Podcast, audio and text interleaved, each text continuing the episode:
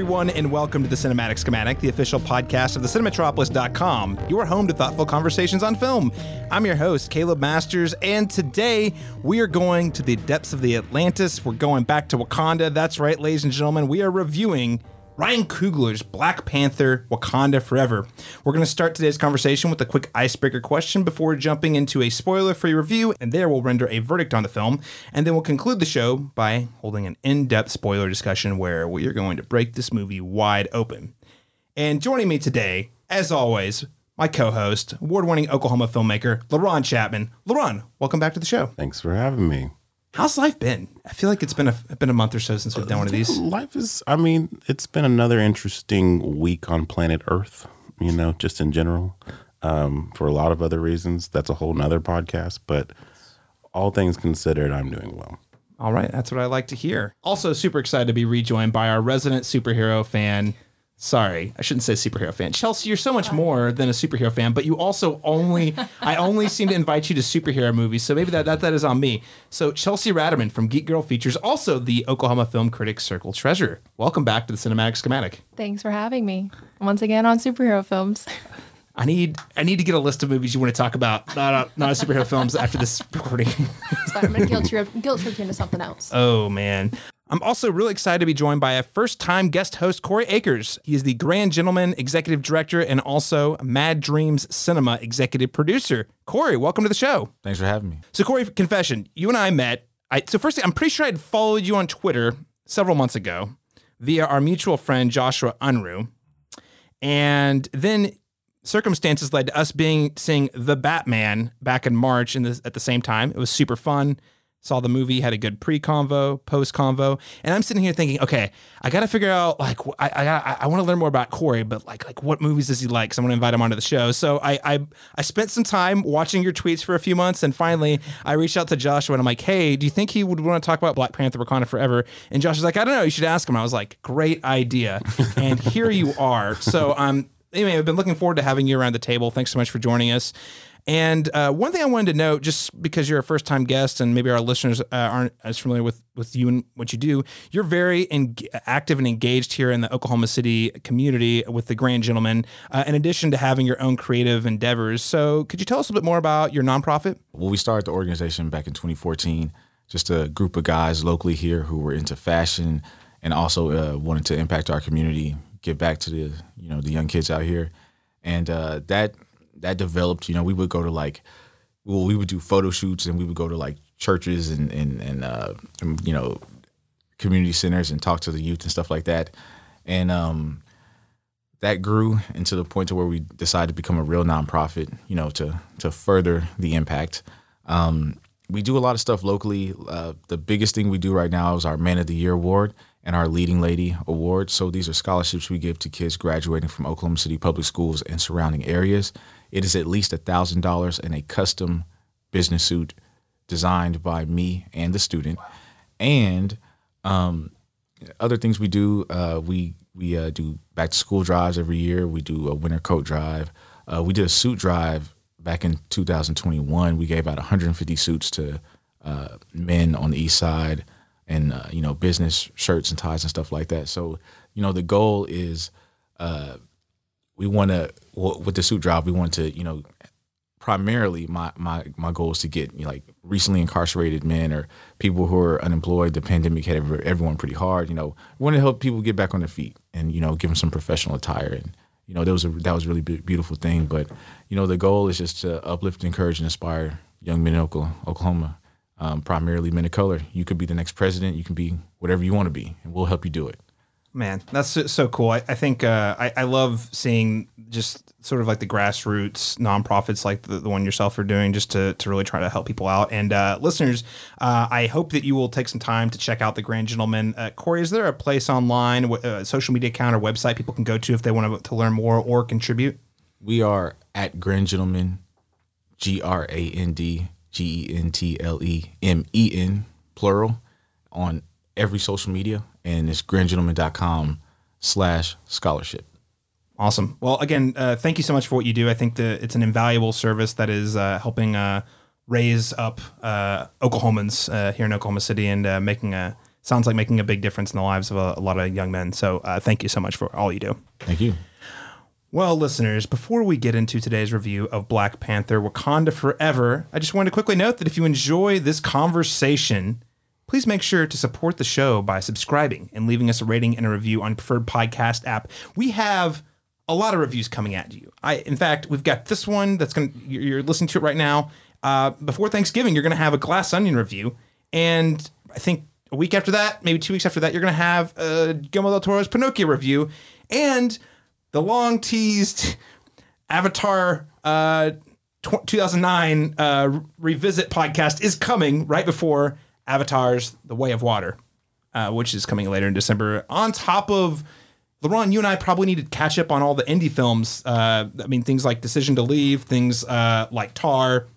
Still haven't seen Banshees of Inisherin yet, but movies like that that uh, we don't maybe didn't maybe don't get a full episode to, to discuss, but I really want to highlight those, as, especially as we head closer and closer to the end of the year and awards season. So maybe we'll even have one of those. So, listeners, so many things coming down the pipeline. Uh, it's just a, a really exciting time of the year for movie fans when the holiday rush starts, and so do the movies. With that said, now that you know the voices are on the table, let's get to know a little bit more about our preferences with our icebreaker question. So, for the table, you get to be one of these for a day. Which do you pick and why? The three options I've listed here are godlike powers underwater, aka Namor. You can fly through the skies at unbelievable speed, aka Iron Man, or you can be a do it yourself genius costume designer like Shuri, or in this case, Black Panther. LaRon Chapman, turning it to you first. Man, I feel like one of these is tailor made for Korey here. Um, uh, if it were me, and since it's just for a day, then I guess I'm gonna go with um, flying through the skies like Iron Man because you know airline tickets aren't cheap. So No, they're not. you know, You can teleport anywhere, really. Absolutely, yeah. Flight. He he goes pretty fast too. yeah, Yeah. Okay. All right. Korey, how about you? I'm definitely flying, bro. 100%. I don't swim. I, I already make my own suits. I'm flying. Not even not even for the, the killer whales. Nah. especially not that. I don't know. That would be kind of cool. Did you watch Blackfish? It was- it was like- Yikes. they are Wow. scary. now I now I'm uh, re- rethinking this entire question altogether. Um, okay. They were much nicer in Wakanda, in, well, in the Wakanda film. To be fair, Yeah. Yeah. So, Absolutely. Okay. So we got Chelsea. We've got two who are going for flight. What What are you picking? I'm gonna have to go with flight because Okay. I okay. I think I've recently discovered I have that thalassophobia or whatever because they show you the photos of like the deep ocean. And you're like, no, hard pass. So not the first one. Yeah. Not not Namor. Sorry, not for me. Okay. All right. Yeah. Okay. So so flight and you know being a genius costume designer, you're already one of those, right? So Absolutely. Yeah. Okay. Okay. I see. well, man, this is a flawed icebreaker question on my part. I tried. I tried to mix it up by making it multiple choice this week, and that backfired. Uh, because uh, Chelsea, I also I I wouldn't say it's a phobia, although I find that one of the scariest places on Earth is probably on a boat in the middle of the ocean with nothing in sight in any direction. That's a pretty terrifying position to be in. So horror movies set on the ocean, I I, I actually get extra terrified. Now imagine that underwater. That's a whole nother layer of just chills. So I also don't want to go underwater. But you know, I'm gonna go with be a, a, a do-it-yourself costume designer, uh, just because I gotta be a contrarian, and uh, my my fashion sense isn't always been the best. I've been working on it, and I'm getting you know pretty pretty okay, pretty passable. But uh, you know, if I were able to to be a uh, do-it-yourself genius costume designer, I'd have it all right here, just like that, there you go. instantly. I need to get some tips from Korey. That's the real truth. um, all right, ladies and gentlemen. Well, you can let us know which one of these would you be for a day? Would you like godlike powers underwater like Namor? You like to fly through the skies like Iron Man? Or would you like to be an epic costume designer like Shuri and Black Panther? You can let us know by sending us uh, an email at the cinematropolis at gmail.com or hitting us up on Twitter. As long as it is still functioning as a website, you can hit us up on Twitter at the Cinematrop uh, or you can uh, find us on Facebook at facebook.com forward slash the Cinematropolis. Ladies and gentlemen, let's go ahead and get to our main discussion. Our We'll start with our spoiler free review of Black Panther Wakanda Forever.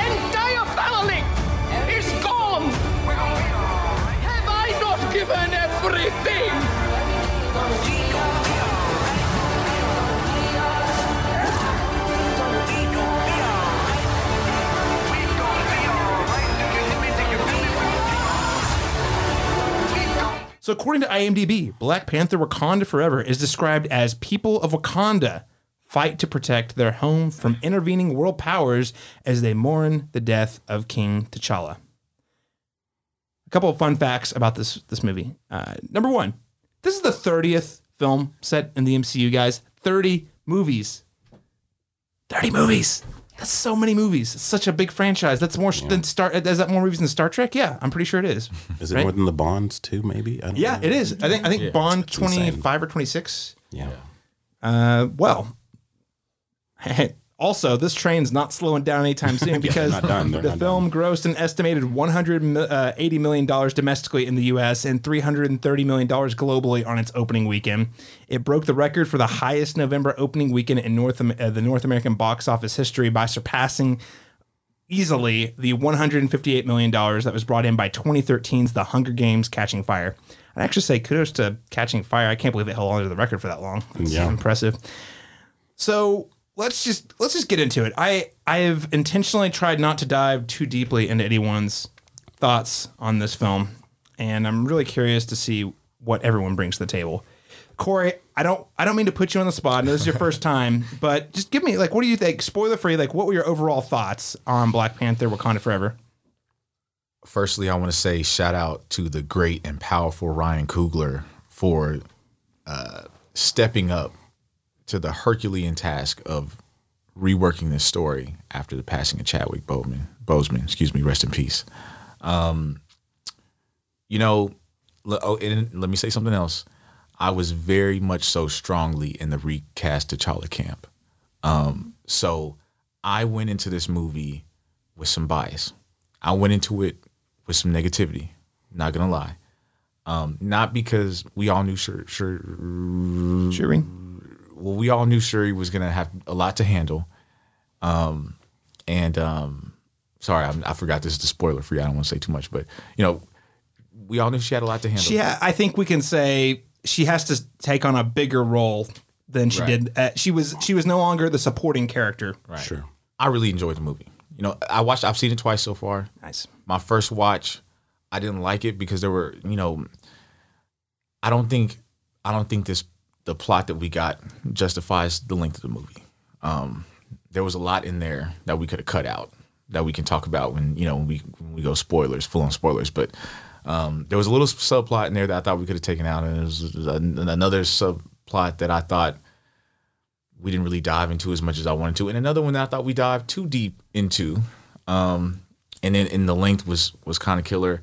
There were some uh, social themes in the movie that I didn't like at all, and I didn't like some social themes from the first Black Panther movie either. So I, I knew I wasn't surprised. It's Disney, you know. Right. They're gonna they're gonna do what their shareholders want, you know. Truth. um, you know, and they are like sponsored by the U.S. military. That stuff I didn't like, but overall, you know, after my second viewing, you know, I, the second viewing, I was I was much more in tune with the emotion of what was going on instead of just going, oh no, it's a comic book movie, comic book movie, you know. So, um, but overall, um, what do you, do? Do I give you a number? No, no, no. We get to that. We'll get to that later. Okay, okay. Yeah, no, you're good. Just, just like generally what you thought, like your Oh. initial take on it. Yeah, yeah. Um, after my second viewing, uh, definitely positive. Okay. All right. So generally positive. LaRon Chapman, I'll turn it to you. I, I felt like this film had kind of, you know, for an MCU film, you know, had an uncommon depth, emotional depth to it. Um, I thought the performances were of a caliber that we haven't really seen in any of the MCU films. Um, I thought we had a pretty cool villain.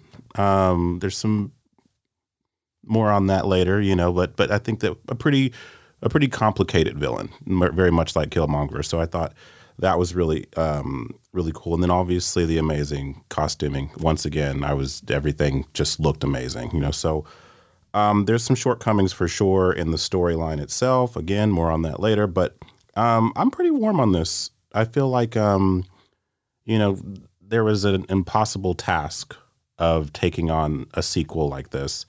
I mean, you, you, lose your lead. You know, you have so many different. You have to introduce new characters. You have to, you know, still be a sequel. You know, that's that's somewhat better or bigger and you know bolder than the last one. So, all of those things are pros and cons. I think in this one, you know, where it the shortcomings uh, kind of fall into play because of how much they have to tackle. But then there's also a lot of interesting things, if a little bit overstuffed. So Yeah. But generally, overall, you're pretty positive Generally- with the, some caveats. gen- generally positive, you know, on the film. Yeah. Okay. All right. Chelsea Ratterman, what did you think of Wakanda Forever? Uh, I'm I'm in the the pretty positive camp. Um, I think that you know, all things considered, everything was so unpredictable. But this movie does fall really well into what I think Phase Four is doing with that like meditation of grief that has really kind of been like a a, a through point with you know Wanda and um, you know a lot of other other our other characters. So I, I think it fit in really well, which is you know obviously wasn't intentional in like the planning process probably there's probably a, like a i mean they basically had to dump the script right At least part of it. Yeah. at least part of it so I, I think that gave it a depth that we haven't seen in phase four i mean outside of wanda and all of her um, all of her storylines but we haven't seen that i mean and we've kind of had the the conversations of how disjointed phase four is but that really gave this movie a, a good way to like bookend phase four um, and kind of start us off on a, like a new new chapter. Um, but overall, I think it was it was great. Okay. Uh, I'm going to be the white dude at the table. No, I'm just joking. uh, I want to preface this by saying I adore Ryan Coogler, echo everything Korey said. The challenges that had to be overcome with this movie were impossible. While you're working within the Mar- Marvel machine, aka you don't really get to push your movie back that much. I mean, there was probably a short little bit of reprieve due to the pandemic, but I mean, it's not like, hey, we need an extra year on this movie. Can we get it? It's no, no, no. We got we got deadlines, quotas. We got to meet. We this is you might get one push, maybe a little bit of uh, moving things around a bit, but this movie had to come out when it came out w- within Phase Four. He lost his at his star Chadwick Boseman, which is a huge loss, huge charisma, huge talent. Just uh, again, truly a tragedy. And Ryan Coogler had to rework, majorly overhaul the script. I think originally, and and one of the interviews I read, he had said that originally it was going to be T'Challa still grieving over the all of the injustice that had occurred while he was snapped, so to speak. Mm-hmm. And obviously, they had to pivot away from that. But also, on top of that, he had to meet. I assume it's Kevin Feige, but the, the corporate overlords that say, "Hey, this is the biggest movie in Phase Four. It's going to be the biggest one, probably." So, since we have the most eyeballs on it, what if we like, you know, just backdoor pilot a couple things? That's cool, right? Can mm-hmm. you work this in there too? Mm. And it had the the impossible task of topping the first film, which I I also love the first film. It's probably one of my favorite MCU films. It's not perfect, but I I love quite a bit about that movie, and it's one that's that's actually one of the MCU films. There's honestly only a small handful of them that I I would probably go back and revisit, like make an active choice to go back and revisit. That said, it could have been because the marketing was so good that it got me really amped for this movie. Because LaRon, you and I talked, and yeah, Chelsea, we talked about this uh, with uh, Thor: Love and Thunder.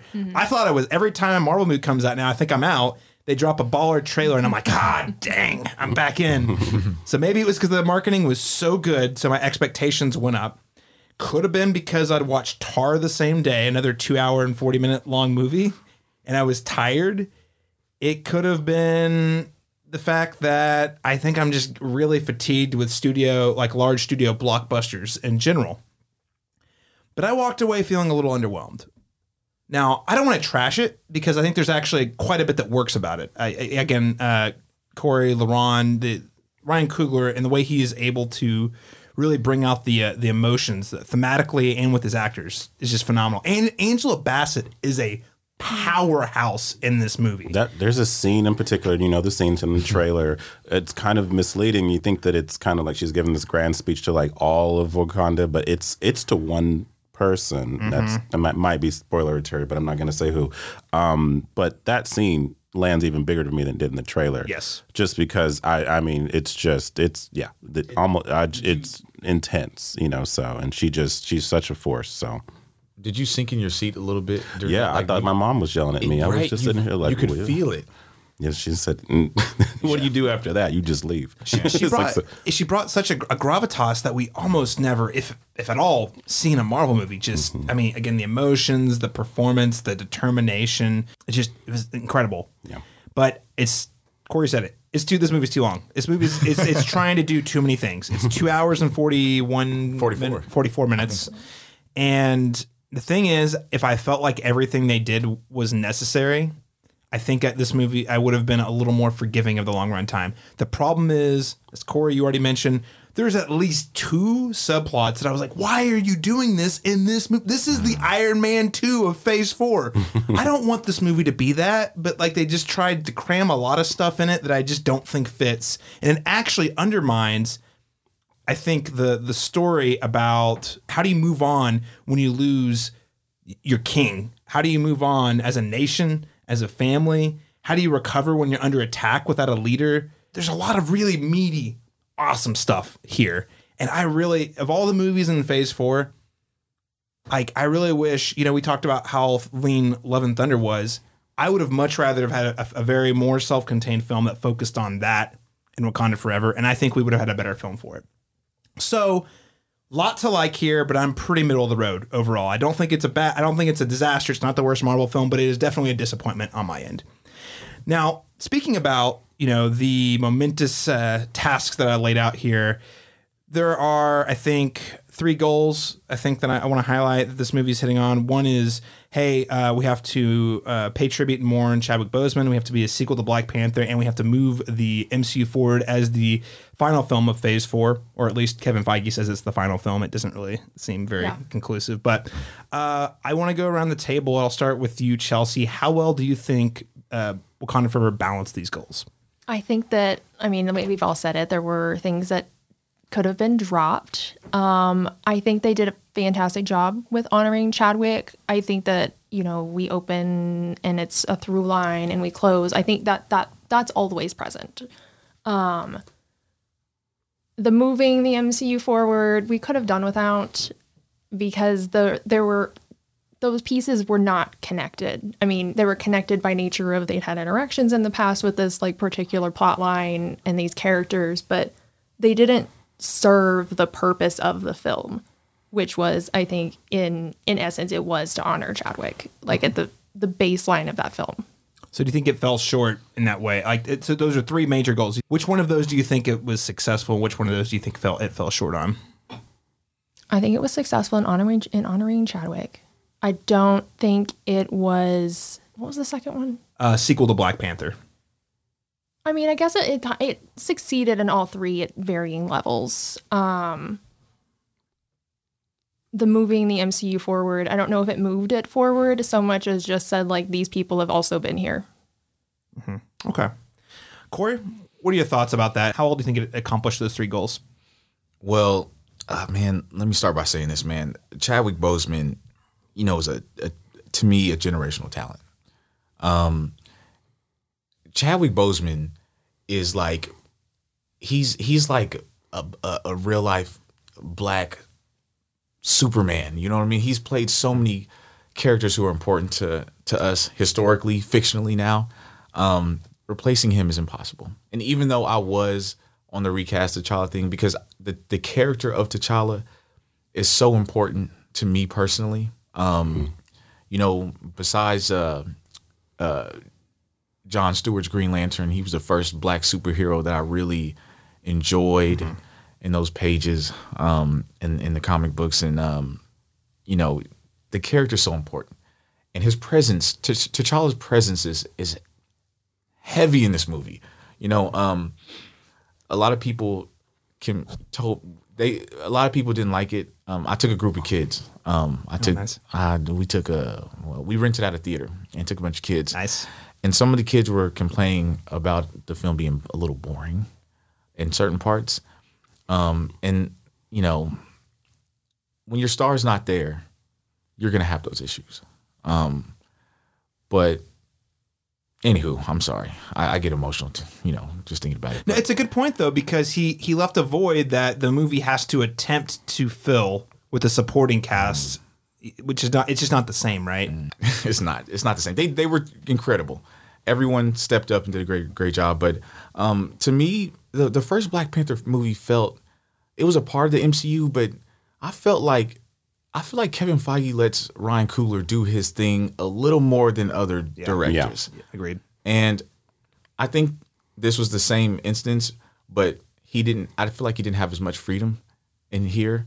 Um, like we said, does it push the MC, MCU forward? Yes, because they kind of shoehorned some things in that didn't need to be in here, and it kind of hurt the movie. And, and you got to think about it. We're all film lovers here. You know, at at what and we all like the MCU generally. Yeah. Yeah. Okay. So we we we love film, like the MCU. How much of your film do you want to sacrifice for the sake of pushing the MCU forward? And and and that happened a lot in this movie. And does it push some stuff that's going on in the future in MCU, MCU forward? Yes, but it hurt the movie, and I didn't like it. So I don't know if that answers. No, no, I think you did because I think that it's it's like it, yes, it does succeed at that goal at the cost of some of these other goals it's trying to achieve, right? Right. LaRon, what what are your thoughts here? Yeah, I think it, it definitely struggles to um, to give. I don't have as much of an issue with the length so much as I do how they utilized it, and I feel like it just 100%. it definitely feels like they just didn't have give the certain elements the proper breathing room that they needed, and then there's a couple of like you said some tangents that we go on that.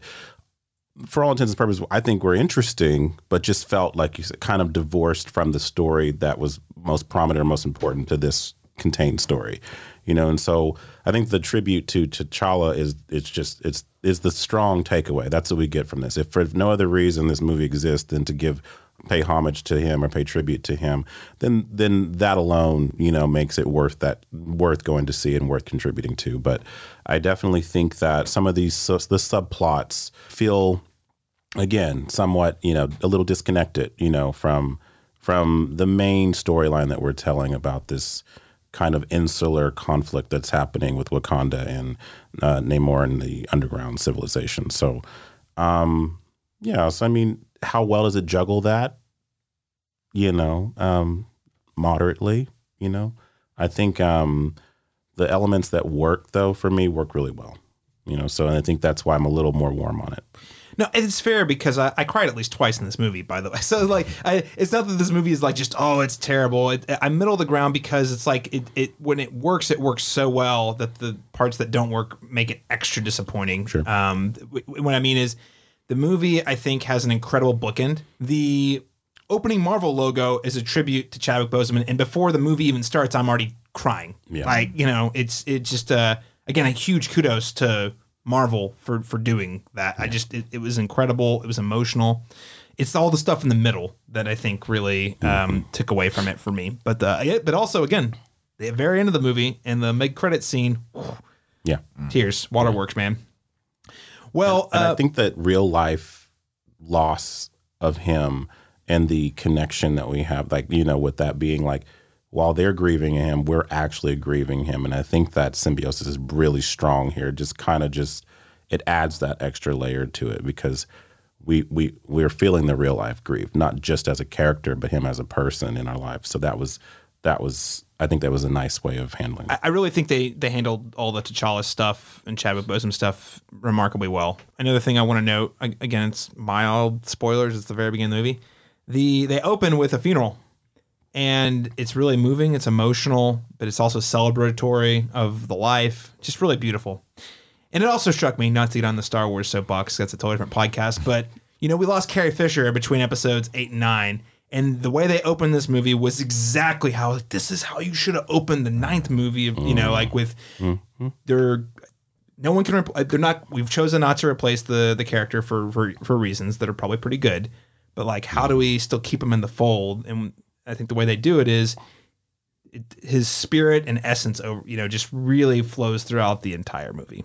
Now, LaRon, you mentioned Namor a couple of times. We haven't talked about Namor at all. No more. Namor. Namor, Namor. No Oh more. man, I've been saying it wrong the whole time. You're fine. Namor. Uh, the fi- the film features a fair amount of underwater shots, and uh, it really brings this entire other faction. I'm pretty sure they're actually Atlanteans in the comics. They have ad- adapted it to the big screen where it's uh, more of the not Mesoamerican, yeah, Mesoamerican cultures there, which is really really cool, by the way. How well did you think this film tackled the incorporations of this new faction, some of these uh, new villain? Okay, so I'm very passionate about this. So I'm a lifelong Fantastic Four fan. Um, I love the FF. They're my favorite group, my favorite comic uh, book superheroes. And Namor in the comics um, is a big nemesis of theirs. I, I don't even want to use the word villain. So I'm very familiar with him. And I got to say, I don't think that they could have translated this character any better. I think the changes that they made were made him more interesting, gave him more depth, and just made it more culturally significant. I work a lot in the Hispanic community, and these kids have a superhero now, or they have, you know, not a superhero, but you know, Okay, well, yeah, villain's Yeah. actually not the right word. He's the antag in quotes antagonist of the movie, but like that's the thing like, we'll get into in spoilers. But like, it's not really like he's a bad guy. Like what he's working towards is actually very noble, right? Right.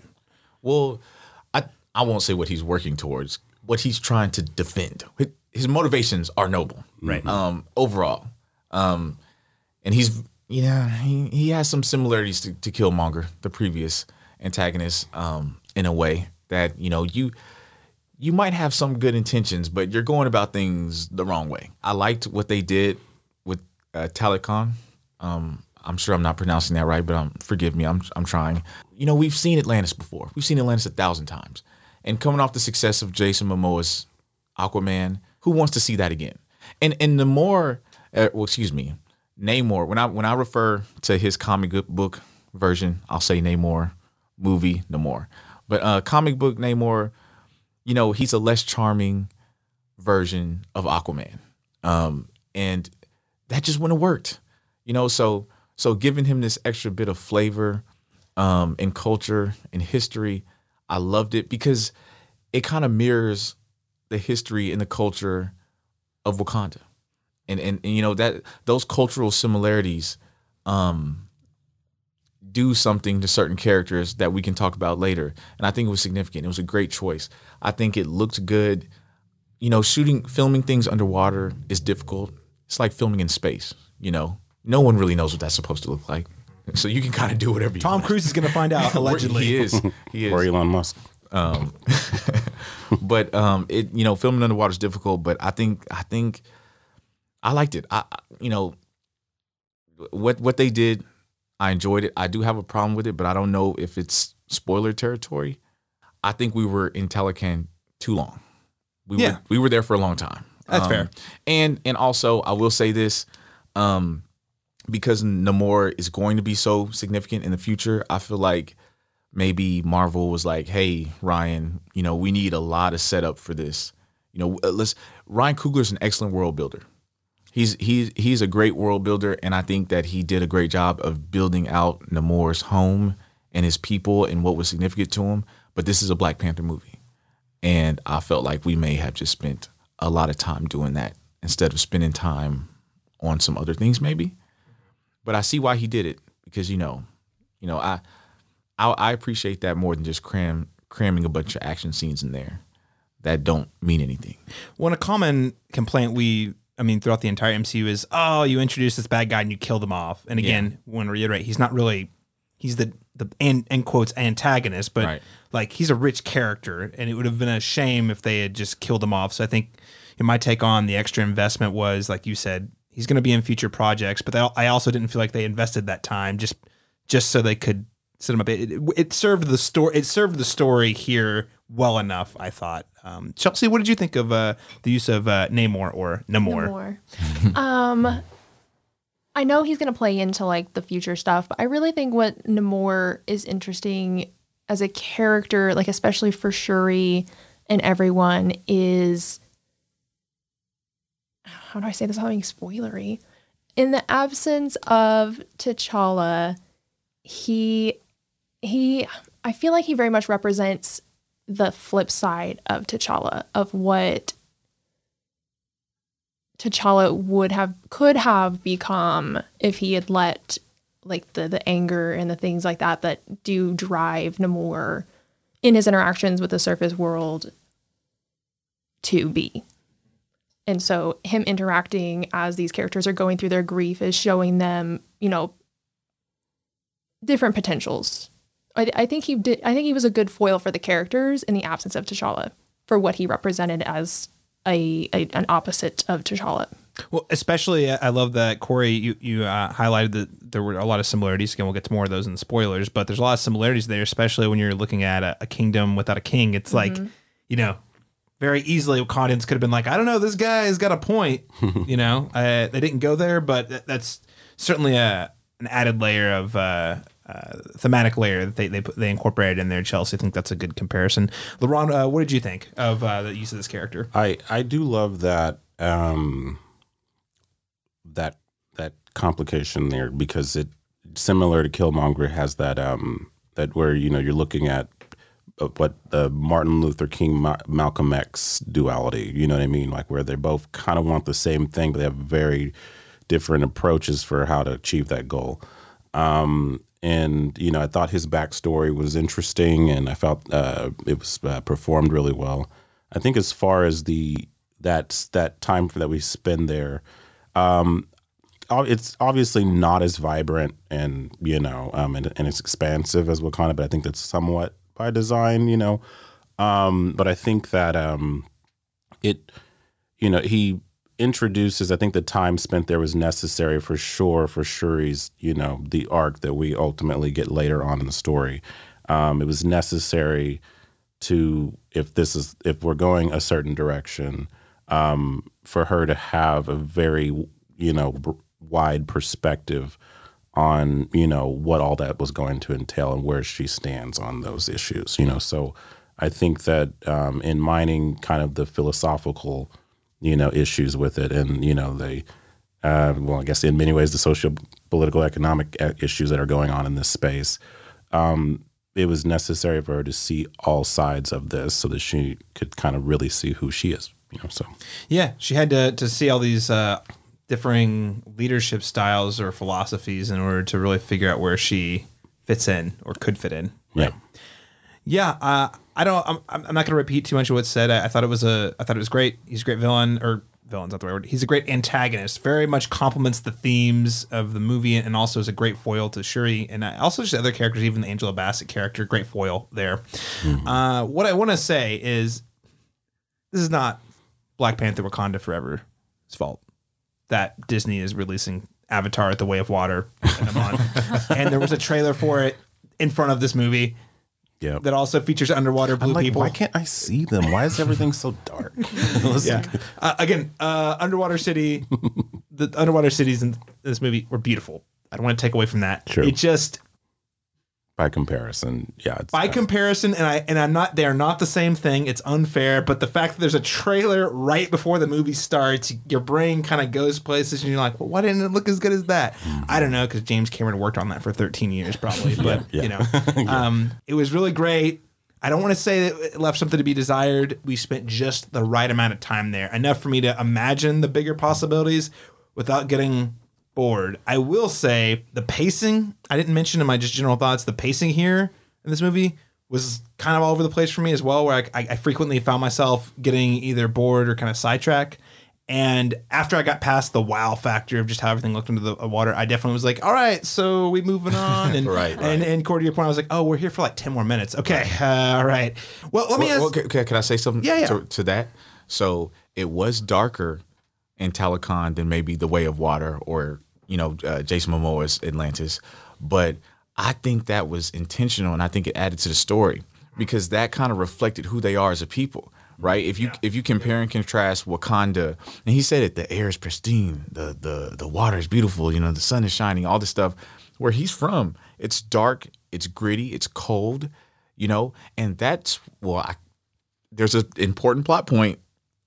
we're almost there. that. Yeah, we're not there yet, but uh, it being the way it was, I feel like was important because that uh, added to his motivations. So I, I didn't mind it. I liked it. I I, I like the contrast that making it look like that Yeah. gave us. So Right. I want to make sure it's clear. It's not ugly. It, it looks Yeah. really good. It looks Yeah. really Yeah, yeah. cool. It looks super cool. Yeah. there were there were some like technical differences. I mean, and yeah, like you said, like we see that we saw the Avatar trailer, and you know, thinking back towards Justice League and and Aquaman, like you could tell they were holding their breath Yeah. in quite a few instances during that movie. And so it's like, you know, you could tell which scenes were like actually filmed underwater and which ones maybe were underwater effects later on. um, yeah, you could. It, wa it was interesting when they had all like the James Cameron technology and things that there was that obviously like a glaring point when you're Well, watching it.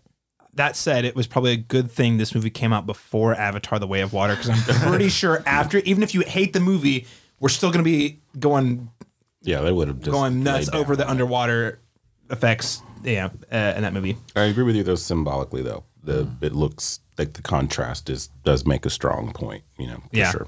No, no. I'm excited to dive into it. Before we do, though, do you think this film successfully finds a path forward for the characters in the story without the titular character? I.e., do you want to see a Black Panther 3? Chelsea's nodding her head. What do you think, Chelsea? I think it did, and I I I think that the absence of T'Challa freed a lot of these characters to be something that they weren't in the comics, um, because they don't have that that attachment necessarily to him like they would. Um, like you have Okoye and we have um, Shuri. Um, you know they're they're out in the wider world now and we've you know we've we've positioned M'Baku in a little bit more of a prominent placement moving forward. Oh, yeah, we didn't even mention that. He's great. Oh, I love Scene Winston stealer. Yes, every time. Yeah. Um. So I, I think I think all all all things all together, I think it did open up the world a little bit more for these characters moving forward. All right. So Chelsea's ready to see the next adventures of uh, Black Panther whenever that may come. Korey, what do you think? I'm so excited for the future of Black Panther. I think I hate to say this. Um, I I don't want it to sound disrespectful, but I, I- think right now, if you if you consider the uh, political future of the MCU, um, what what other nations might come into the fold, um, if you look at uh, the other villains and their their powers, their skill sets, and, and how that can be used, just the social political landscape of where Marvel's going, and and the the the possibilities.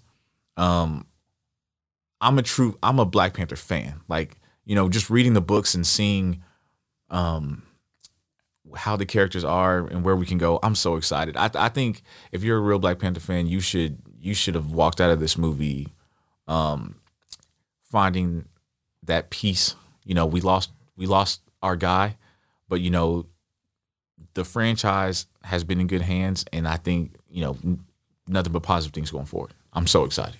Uh, that's excellent. That's great to hear. LaRon? I think the love and affection that they showed Chadwick um, goes to show that they're trying at least to assure fans that moving forward, we're going to try and, you know, um, approach this with the sensitivity and the delicacy that it needs. Um, I think they set enough of a foundation with this, you know, to to have something to springboard off. Now, depending on how messy that might have been in this film, you know what I mean? Like that, there's that's that's definitely something that could be said. But I do think there there are enough roots here to draw from, if that makes sense. So, um, so I think yeah, there's enough here. There's enough here to, you know, to to make another another successful film. Um, and maybe it'd be easier now that so much groundwork had to be shoehorned into one movie. You know what I mean? Like so. Um, so now there's some breathing room that they can give the next film. You know, with these characters. I hope so. I'm on board as long as Ryan Coogler's on board. I'll follow that man anywhere. Yeah, change of director. I'm not sure. Yeah. I really do think that he's holding it together by He's the secret here. sauce here. Yeah. He deserves a break though. I hope that man Oh, turns yeah. his phone off for a year. Yeah, get some rest. yeah. Turn off for a year. Kevin Feige just shows up on his doorstep and saying, "How's that script going for Black Panther three, man?" uh, especially with how successful this one's been at the box office. Well, uh, let's go ahead and move on to, to letter grades. So, uh, Korey, uh, so what we do on this show in terms of rating is we do it just like you do in school: A, B, C, D. We skip E for some reason and go straight to F. Pluses and minuses are welcome. So I'm actually going to start with you, LaRon. What letter grade would you give Black Panther: Wakanda Forever? I'm right there in that B B plus range with this, and I think um, when I see it again, I'll know for sure what that is. I'll say a B for now, but I'm I I, I feel mostly positive about, about it. Um, all of the faults I have with it um, were kind of took a back seat to how much it moved me. So um, so for that, I'll give that a, a positive score. All right, Korey. my first watch, I was about to see. Um, but that I went into it with so many preconceived notions and uh, you know stuff I shouldn't have gone in with. And after sitting on it and going to see it again, um, I have changed that C to a B plus. Oh wow, wow, that's quite a jump. That's awesome. That's great to hear. B plus. Chelsea's nodding her head. Chelsea, what are you thinking? I'm I'm I'm firmly in the in the B camp. Um, and I I really think at this point, I'm knocking it down on the sheer factor that I don't think I'm not going to give a Marvel movie an A until they decide that they're going to cut 30 minutes off all their runtimes. they're just automatically Figure it out, guys. deduced a grade every time with me now. So I'm gonna oh, go. I'm right down the middle. I'm a C. Y- Okay. y- now I will say this: you three have warmed me enough that I will at least attempt to watch it again. and it actually has nothing to do against this movie. I, it's mostly just the MCU fatigue is so strong that I even rewatching an MCU film. I mean, but it'll be on Disney Plus in a couple months, and maybe once the holidays settle down, I might go revisit it in the theater. Even would be cool because I think the things that work, I really do think work so well. But man. I really just it it had so many masters it was trying to serve that I really think if they had just knocked 20 to 30 minutes off the runtime and focused on what it was doing best, I think we could have had an A A plus movie. Like this could have been a legendary goes beyond the MCU. But because it's part of the MCU machine and we've got all these boxes we got to check and these uh, shareholders we have to please and we have to promise spin-offs and it just it really felt like it watered down. So I'm going to stick with a C. I'm going to stick to my guns on this with the big caveat of saying I was firmly like, C, don't want to see this again. And now you guys have got me moved a little more uh, that I, I, do want to revisit it. So it could go up on my uh, repeat viewing. With that said, uh, before we jump into spoilers, I want to give listeners a little taste of maybe some other things they could watch. Uh, Chelsea, what alternate movie, television, novel, music, video game, or other media recommendations would you give to listeners uh, related to this film? Related to this one, um, I am going to throw out Lovecraft Country. Oh, nice. Um, yes. So I think if you're if you're if you enjoy the taste of like the Afrofuturism um, that we get from the Black Panther movies, um, I think Lovecraft Country, and you know we have Future King Jonathan Majors. Yeah. So if you want to get a, another taste of him in there, um, I I it's been a while since I've seen it. I watched it when it first came out, so I'm a little hazy on some of the details, but it was crazy the whole time. So absolutely recommend it. This is great. It was also canceled way too Yeah. after one season, but it's really, really good. Highly recommend. Yeah. Korey? She actually took mine. uh, Jonathan Majors is a star. I'm so glad he's in the MCU. Um, Yeah. he's incredible. Uh, like you said, Afrofuturism. Um, yeah, one thing I love, I mean, Lovecraft Country. It, it, it every episode is like a new genre. You know, so you're jumping around. It, it's, it keeps you in. Um, it's so interesting. But since you took mine, I will say I'll go with Atlanta. FX's Atlanta. Oh, yeah. Yeah. It just it just wrapped in the ending. Um, I mean, eh, Atlanta speaks to certain, you know, uh, the social commentary in Atlanta is speaking to certain things in in Black culture that I feel like some people are afraid to say, um, or that no one's saying. And so I definitely think that, and it does it in such a creative, artistic way. It doesn't beat you over the head with things. So, and also, uh, Atlanta's like a little meta. Like, Oh, yeah. it, the, the the series is not firmly based in reality at certain points, hmm. and it it serves the story very well. So, everyone go watch Atlanta. It's fantastic. I haven't seen the I haven't seen season three or the the final season that just came out, season four. I I fell off during the COVID gap, but I I got to get back on that. That show, the first two seasons were so good. You're in for a treat, man. Oh man, I can't wait.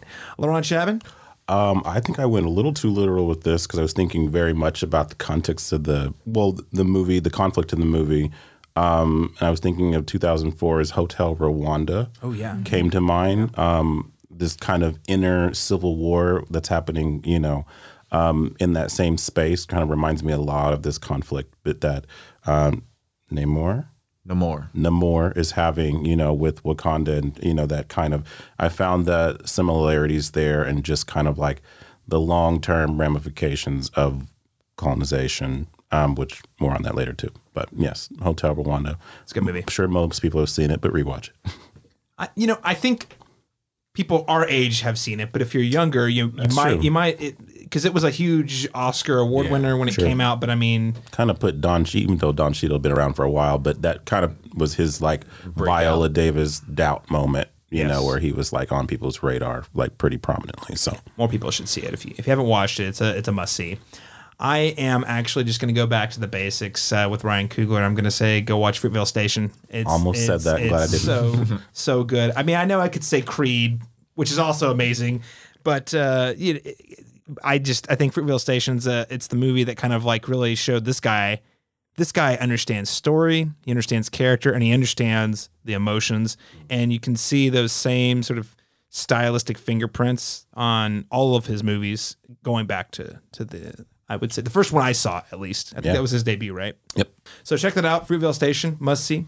All right, now it's time for the moment that at least the table and like a lot of listeners have been waiting for, the spoiler section. So if you do not want to be spoiled on Black Panther Wakanda Forever, go ahead and tune out now.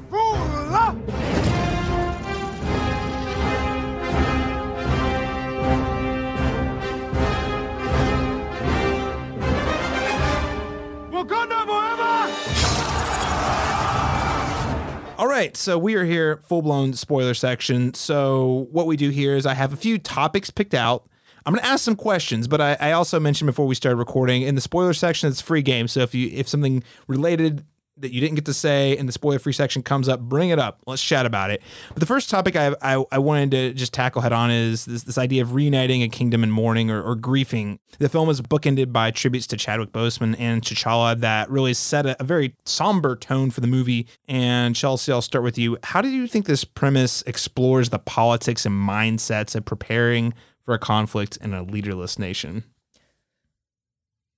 I think that the politics in the movie, I don't necessarily think that they were changed from where we were in the first movie. Um, I think it was more the mindsets that were affected, and it's, you know, everybody was on the back foot. They're all, and it, it puts everybody kind of on a, a defensive posture. And I, I think that that is something that we see translated, like even into the real world. You know, if it's there, there's that extra layer of chaos at the top, and it's going to put everybody on the defensive. It's going to make you more reactive. Um, but when you consider their placement within the MCU due to the like the vi- due to the vibranium and everything like that and you see Queen Ramonda. Ramonda. Ramonda. Yes, yes, yes. Um, you know, we see her, you know, stepping out and, you know, being more forceful because I think that she thinks that in the void that T'Challa left, that Wakanda has to make sure that it's like protecting itself. And again, that's gonna it's gonna put it on the defensive. There, if she Yeah. does not step up, there is no leader in Wakanda. Yeah. you know, there it's a it's a void waiting to be filled. And uh, again, huge kudos to Angela Bassett. I did not expect her to die. See, full spoilers. We did not expect to see her die. Whoa, yeah, we're grieving. Wait, we didn't even talk about that. We didn't We're- even talk about that. We gr- well, we're grieving T'Challa, but no one's talking about how we're grieving, you know, the Queen. You know, like I mean, the same film within the same thing. So Angela Bassett shows up with an Oscar-worthy performance in a superhero movie and then dies. Come on, come on, right? Yeah, yeah, It has a tinge to it, but yeah. LaRon, what did you think about sort of exploring this idea of uh, leadership without a without a king? it's interesting because it that that first scene with her in the court is so powerful because it really does it it shows both Wakanda's strength and resilience, you know, as a nation, but it also shows their vulnerability, um, and how they have this um, they have this one resource that you know that kind of keeps them keeps them in in command of it. It's the thing that's allowed them to sustain all this power um, and like you said, she she has to initiate that, you know, flex that, you know, that um, authority, you know, that no, we're not gonna we're not gonna bend on this because we've seen what happens in in in our culture when we when we relinquish this thing from you because then all of a sudden we become you know we're vulnerable we could become you know enslaved to you you know in that space you know so this is that thing that they're they're not going to back down on. And I thought that was a strong way to open the film and you know to kind of show like what are they going to do without a leader. And so it's kind of teeing up everything that's going to happen in the, the rest of the film. Um, and you know, and that, how that presence is so important and showing up is so important. Yeah. Uh, again, um, I also liked that it was a, you know, I think we forget about this because there's been so many MCU movies that have happened with Black Panther that have happened since Black Panther 1.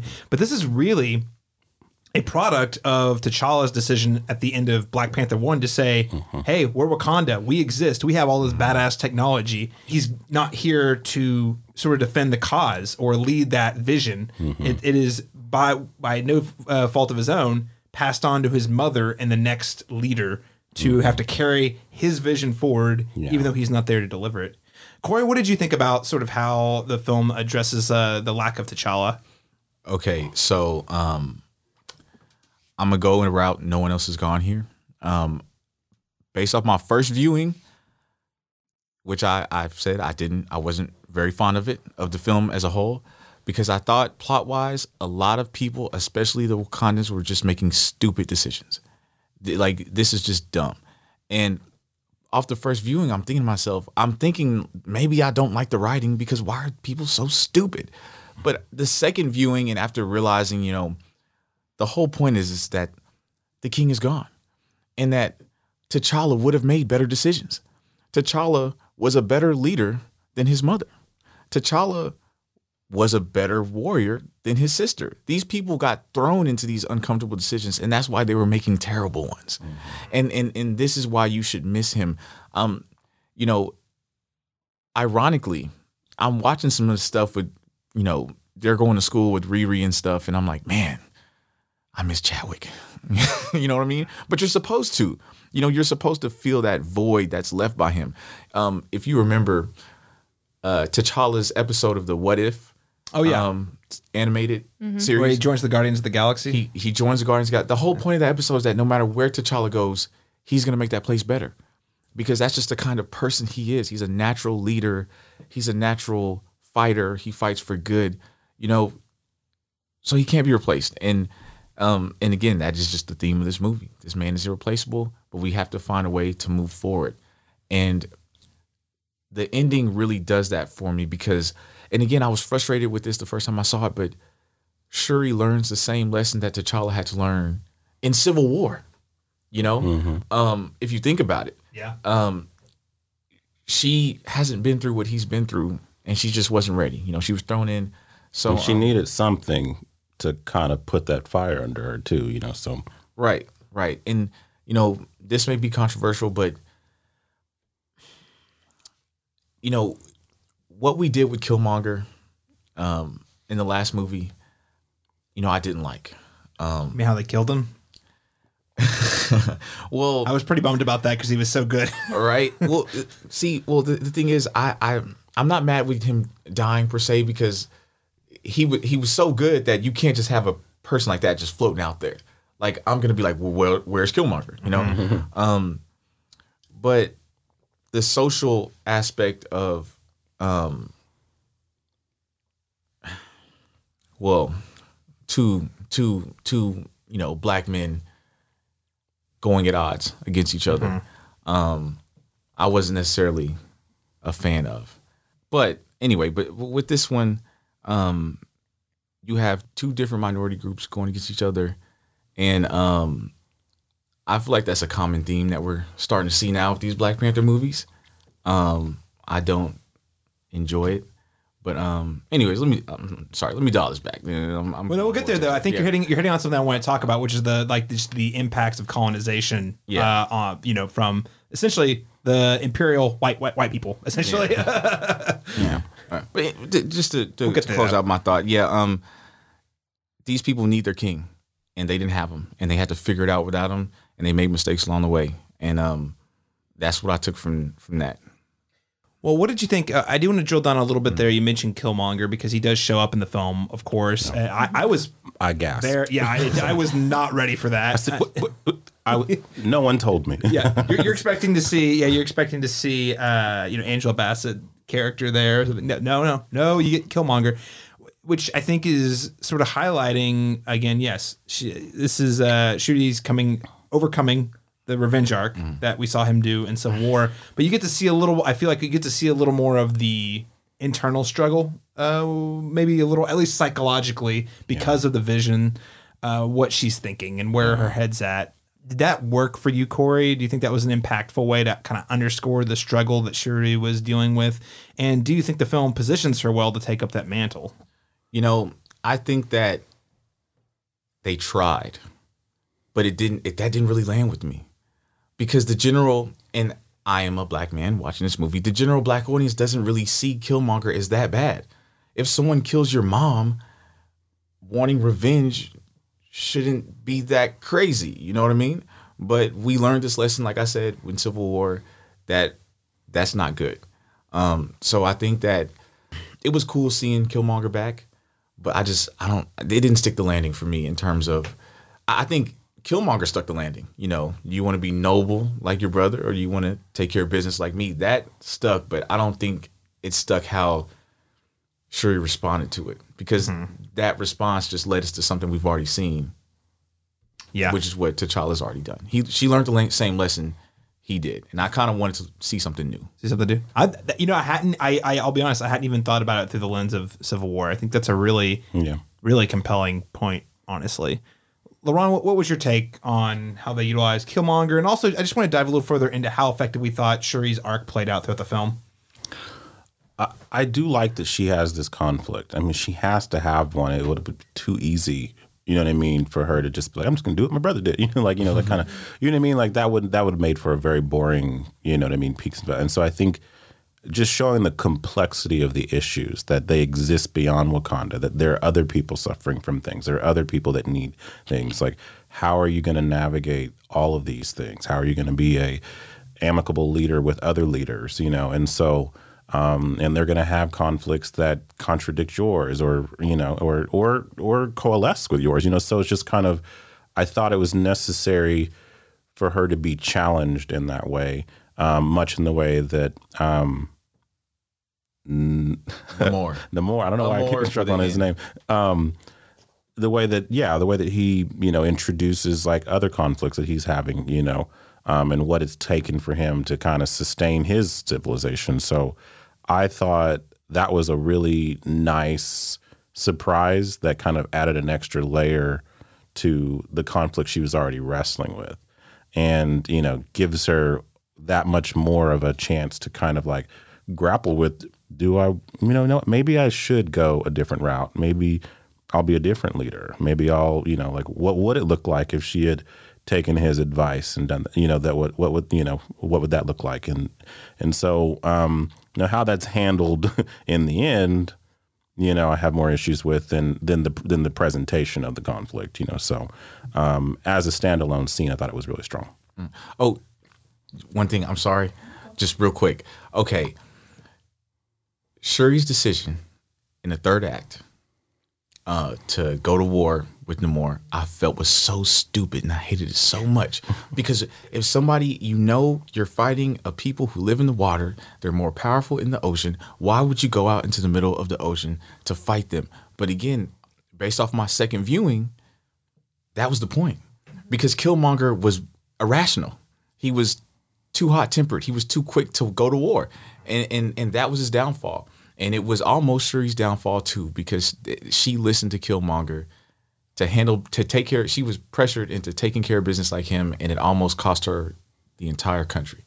And Yeah, man, they get pushed all the way down into like five people up in the corner. I was like, oh, they're about to die. Well, you know, so the, it didn't stick the landing because the first time I watched it, I was like, "Why would you do that? That's stupid." But then Coogler does something. If you notice, um, M'Baku, he tries to convince her not to do it. He's like, "Are you sure you want to do this, Shuri? This is kind of crazy." and she's, you know, I'm gonna do this, and you're gonna help me. And and in that moment, subtle thing, she also had the braids braided back like uh, Killmonger did as well. And her suit, her suit even kind of looks more like Killmonger's than T'Challa's. It's got the dots. Yeah. Well, in the gold too. So she says, "I'm going to do it, and you're going to help me." And that sounded like something that Killmonger would say. And so I'm in my second viewing, I'm realizing she's making these poor again. She made poor decisions because T'Challa wasn't there, and then she made poor decisions because she was influenced by Killmonger, this guy who was just wrong all along, and caused her to mm-hmm. do something stupid. Go, taking a boat to the middle of the ocean to fight Namor is something stupid Killmonger would do. So yeah, that you know, again, that second viewing is important, man. It it opens some things up. But I'm sorry. Yeah, yeah. Chelsea, I mean, what, what are your thoughts on the, the final conflict in Shuri's arc here? Yeah, um, I, I just want to comment on the the Killmonger part of it because I think he serves both Shuri's personal journey, but he also serves that greater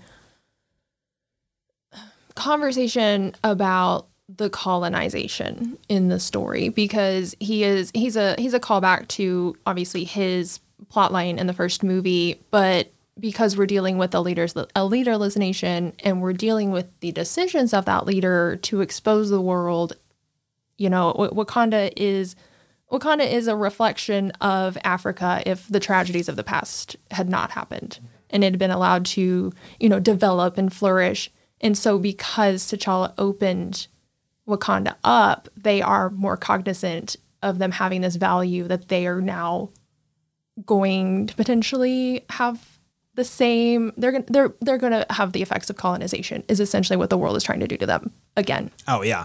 100%. And so I think I think that having Killmonger serves both of those purposes. I don't know if I bought the um, Shuri Revenge arc personally. You, you mean where she decided last second not to kill Namor? I don't think that, and maybe this is just my interactions with the character, but she doesn't feel like an angry character. Like she feels like an irrational character. Like she's just all over the place. I think they had to give her the anger to drive her story forwards, which is understandable in in the context of the grief and and the loss of both T'Challa and Ramonda. But I don't know if I bought it personally. I will say Letitia Wright is no Chadwick Boseman. like it's just and, and I'm it's it's not fair, right? Sure. That's the thing. How many She- Chadwick Bosemans are there? Though, Yeah, you know? exactly. That's what I'm saying. And and even sh- she was cast as a supporting character and designed as a supporting character, a really great desi- uh, supporting character. But I mean, this is just an example of sometimes supporting characters can pivot, especially if they're part of an ensemble cast, to really step into the the limelight. This is one of those where, I mean, to your point though, because I don't think the character is designed to to work in this way, it does feel repetitive. It makes the revenge arc harder to buy. I did find the final conflict pretty emotional, mm-hmm. but I think that's just because Ryan Coogler is such a damn good director, and less to do with the the writing of that character and even the performance. Again, Letitia Wright's fine, but it's it it did not carry the weight that I, I think a T'Challa conflict mm-hmm. would have would have carried. Well, and I, I think if you look at the characters that were around Shuri in the previous interactions we've had with her, outside of that short term, you know, interaction we had with Killmonger, those are not characters that display anger in their motivations. You know, Okoye and and Ramonda and T'Challa and you know even down to like Everett Ross, who's you know he has he's had more interactions with Shuri than Killmonger would have at this point. They're not anger driven characters, so I don't see that. I don't see that being her natural you know, pivot for me. Well, might I add that we also have to understand that Shuri believes that T'Challa's death is her fault. That's true. We haven't acknowledged that yet. Yeah. She does blame herself. She could not figure out, you know, the the recreating the heart shaped herb, herb, which she knew would have saved him, and she's dealing with that the whole movie. Yeah. And so I think, uh, you know, I, like I said, it it didn't stick. The they had to put Killmonger in there to make her angry, Right. you know, and it just didn't quite stick the landing because that's that just didn't feel like who her character is. Her her the her plot, the grieving of the character, I found much more compelling than the revenge aspect. I agree. because the, again, the bookend, uh, the the the, the blanket, the the burning of the the the, the funeral Ceremonial. robes, yeah, ceremonial robes. Oh man, just but at at the beginning and the end, really just really hit struck the, the heart. Like she's just not ready to move on, and then by the end we see her she's ready to move on. But the revenge plot really just didn't quite feel like it was as earned as that piece. Yeah, and I, I think going back to your point where she thinks that T'Challa's death was her fault, I think a, a, a greater motivating factor would have been a crisis of confidence. Mm. You know, her she's in this place of power and she's needing to lead a nation and she doesn't know she can do it. I think would have been a it would have been a better you know motivation for the character I think than the anger. It's tough. It's tough. I don't ever want to be the armchair quarterback, and I, I try to go out of my way. LaRon makes movies, so you know it's it's mm-hmm. hard, right? Like I never want to be like, oh, I would have been a better movie. It's always harder and more complicated than that. But then you're there are times when you look at a especially when you're dealing with intellectual properties and like Yeah. so many different there's there's certain things you just have to do regardless but Right. yeah i see but yeah absolutely yeah it was a again Coogler had an impossible task to, to tackle and i don't think there's any way he would have served everybody you know properly you know um, unless he was just given absolute free range to do whatever he wanted and we know he didn't have that so It- It's very clear. uh, We'll, we'll get to that a bit about the MCU factor, but um, well, okay, okay. So I did want to just quickly hit on the the the, fi- the film's closing moments. They choose to use the mid credit scene not as a setup. I, I will say, loved this mid credit scene used t- for an emotional, poignant moment, not a hey, check out this thing's coming down the pipeline. I kind of wish that would have been the whole movie, uh, but it was a really, really nice touch. What did you guys think of? Uh, Korey, I'll start with you. What did you think of the the mid credit scene where we get to learn uh, the identity of uh, T'Challa's son? Well, um, let me say something real quick before we jump into that. Off the last thing we talked about, how close could it have been to have another Martha moment? Shout out to Ryan Coogler, man. It's all about the direction. You know, it, we were that we could have been we could have had that again, and it would have been disastrous. But it, you know, it worked as good as it could have worked. But um, listen, I'm so excited. I I love that. So again, I was in the recast T'Challa ca- camp, and we did get a recast of T'Challa. If you think about it, and Successor. Right. But see, the thing is, comic book Ch- T'Challa and movie T'Challa are so different. And it bothers me as a fan. And so now I think that, you know, with the with little T'Challa Jr., um, Toussaint, Toussaint, Toussaint, who's named after the the Haitian liberator um, who who defeated the French and freed Haiti. Um, you have your chance to to right some of the wrongs. I understand why MCU T'Challa is the way he is because he had to fit in the MCU. But people forget T'Challa in the comics, his dad dies when he's really young, anyways, and so he he grows up without a dad, and and he trains. He kind of he it well it depends on who you're reading, when, whatever. The character's been around since '66, I think, but he he largely grows up without a father, and he has to figure it out. Um, now this T'Challa has Shuri to help him figure it out, um, which I think that could be the whole plot of the next movie, which is honestly very interesting to me. You know, Shuri becoming what her brother was to her for her brother's son. It's so touching. Um, I mean, look, I mean, can you imagine little T'Challa one day having to go back to Wakanda and fight M'Baku for the throne? Because I'm assuming, you know, M'Baku's going to be the next king of Wakanda now. Yeah, that, that's actually he does he does seem uh, like the most likely candidate. They left that open. Did you notice how like um so Shuri says I got to go handle something and they go to like places we think she might be like they go to the waterfall she's not there they go to cut to Everett Ross she's not there and then boom she's right where she needs to be um but yeah I'm I'm super excited um I have my own theories about you know little T'Challa Jr. getting aged up Um, Oh yeah, you it's know Marvel. There's they can do it. Kang's you, we have the quantum 15 realm years later yeah. No, we have the quantum realm, which time works differently, where you you know you could go in a part of that and come back. Secret wars are coming. Secret you know, Wars. just find an excuse to age them up. There's Yeah. so many things, but I, I love it. I think there's so many possibilities, and I'm like I said, I'm I'm super excited. I, I can't wait to see what they do with this. Awesome. That that that's uh that's good to hear. And uh, I, I'm with you. I think the, uh, the ending, the period at the end Mm-hmm. of this film really moved me and uh, excites me. Again, reiterating what I said earlier, like I watch a third film if Ryan Coogler's involved. Yeah. Ron, how about you? Uh, What did you think of the use of the mid credit sequence for an emotional moment? it works well as just a contained moment, like you said, just to kind of add a little bit more depth to the ending. You know, um, it was strong enough without it, but it was nice to see. You know what I mean? A nice little glimmer of hope there at the end.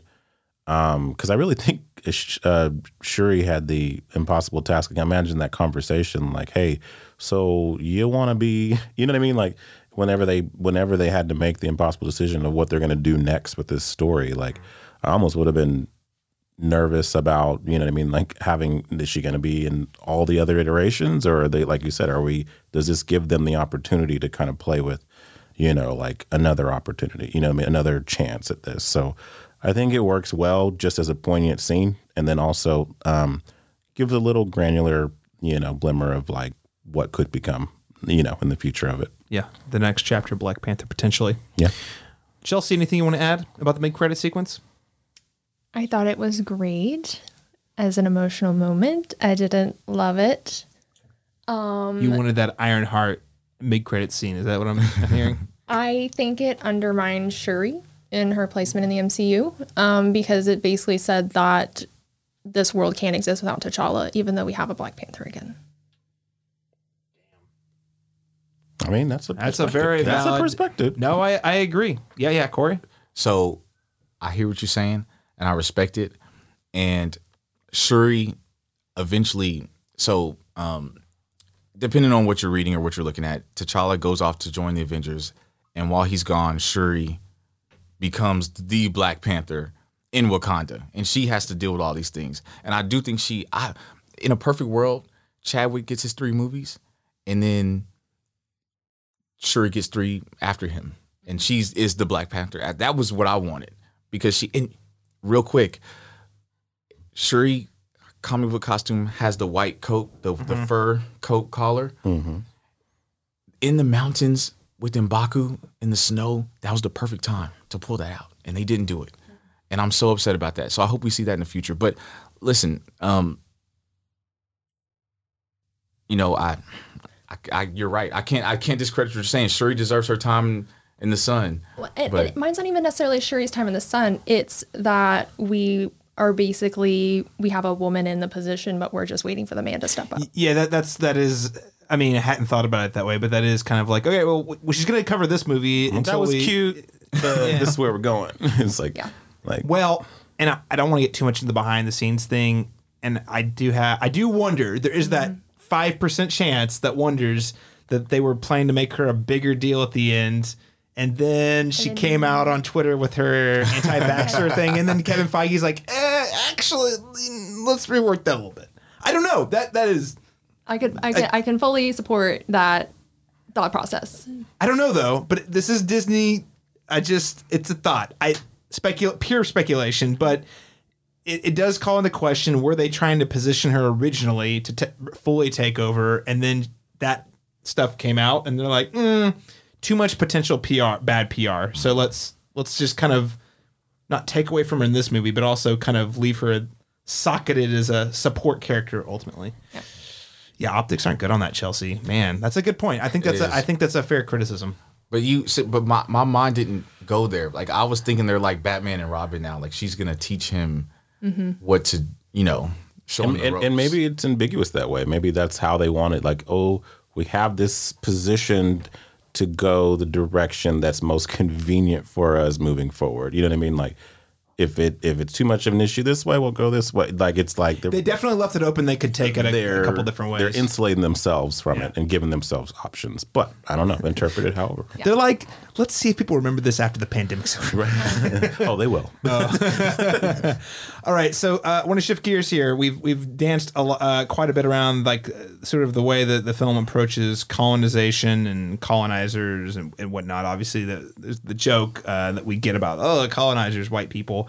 Um, this film, I think, uh, similar to the original film, is is really talking about sort of uh, the you know how Wakanda has all these riches they could go out and share to you know elevate the lives of uh, African American men or African men across the planet and have chosen not to so far.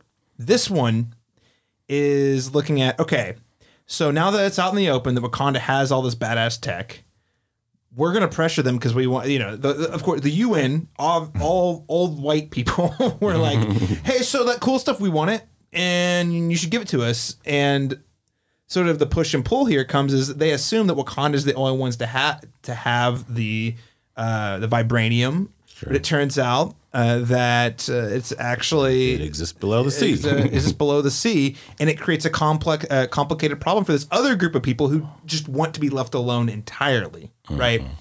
And we get into the idea that okay, well, because of the pressure of the ruling sort of I don't know what's the right word to say it, colonizing class, the, the the wealthiest group, which is again wealthy white nations, Yeah. are saying we want this thing, you have to give it to us, and they want it from everyone. They don't really care who it comes from. They, they feel threatened, so they're they're putting that down on these other nations.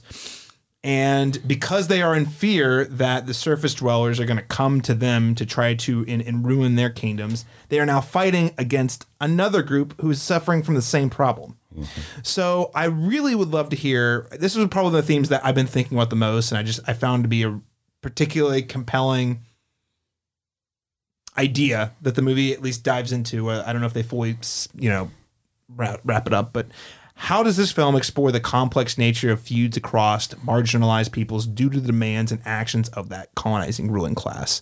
LaRon, I'll start with you.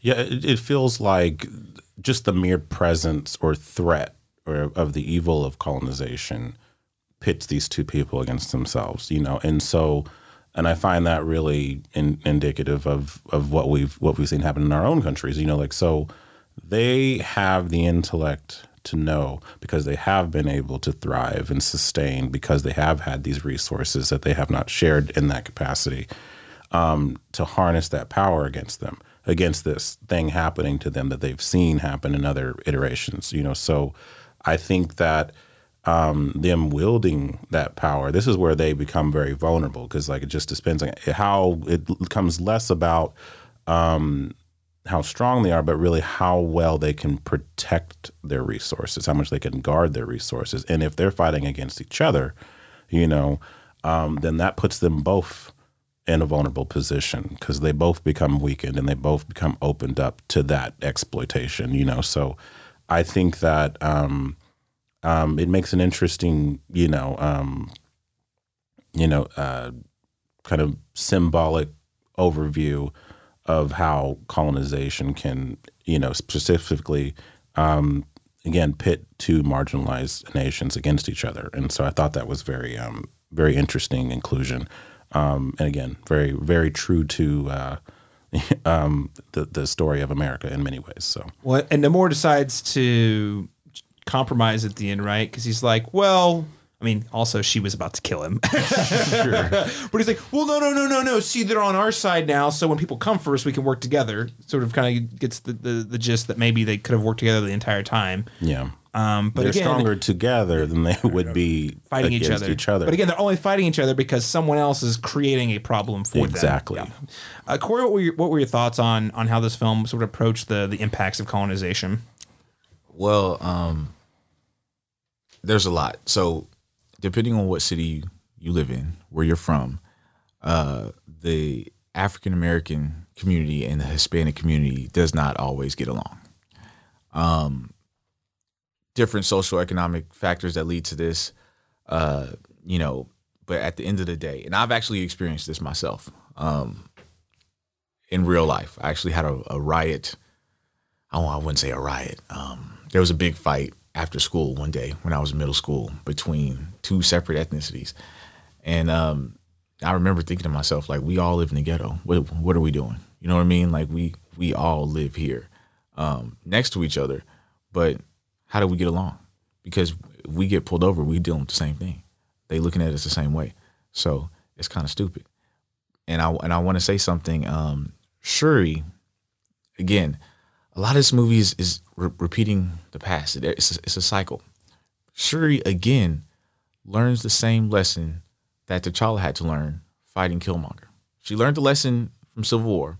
She learned the lesson again from the first Black Panther movie because Namor is just an aquatic Killmonger from you know from Mesoamerica, and his intentions are exactly the same. And but this time, Namor learns the lesson that Killmonger did not was not willing to learn. He learned humility, and that humility um, is what forced him into working with this separate community. There was no way that a, a Disney movie could tackle something like this in a way that I thought wouldn't be problematic. You know what I mean? It's tough. This is as close as you get, and it's a Ryan Coogler directed movie. It's tough. It's it's tough because they're very complex. Yeah, and and you know, we spent like 45 minutes in Talokan. You know what I mean?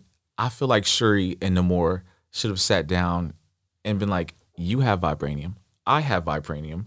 The colonizers colonizers want it, but you know, we can figure out a way to work this out without killing them. You know what I mean? But th- this, but you have to do that because that's the conflict of the movie. But but the conflict is problematic. You know what I mean? The first film.